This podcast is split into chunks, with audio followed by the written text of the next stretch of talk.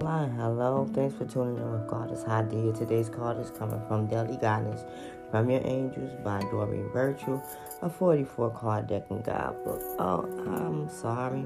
Sending out nothing but love and positive energy. Today's card is Blessing in Disguise. What appears to be a problem is actually part of your answered prayer. You'll understand the reasons behind your present situation as everything resolves. Trust in heaven's protection infinite wisdom to answer your prayer in the best way.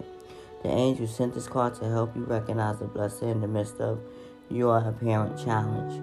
What you appear to have lost needed to fall away and will be replaced with something better.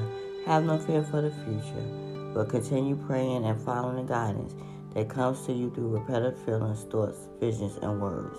Additional meanings one door closes, another one opens. The how is up to God with respect to the best way to answer prayers.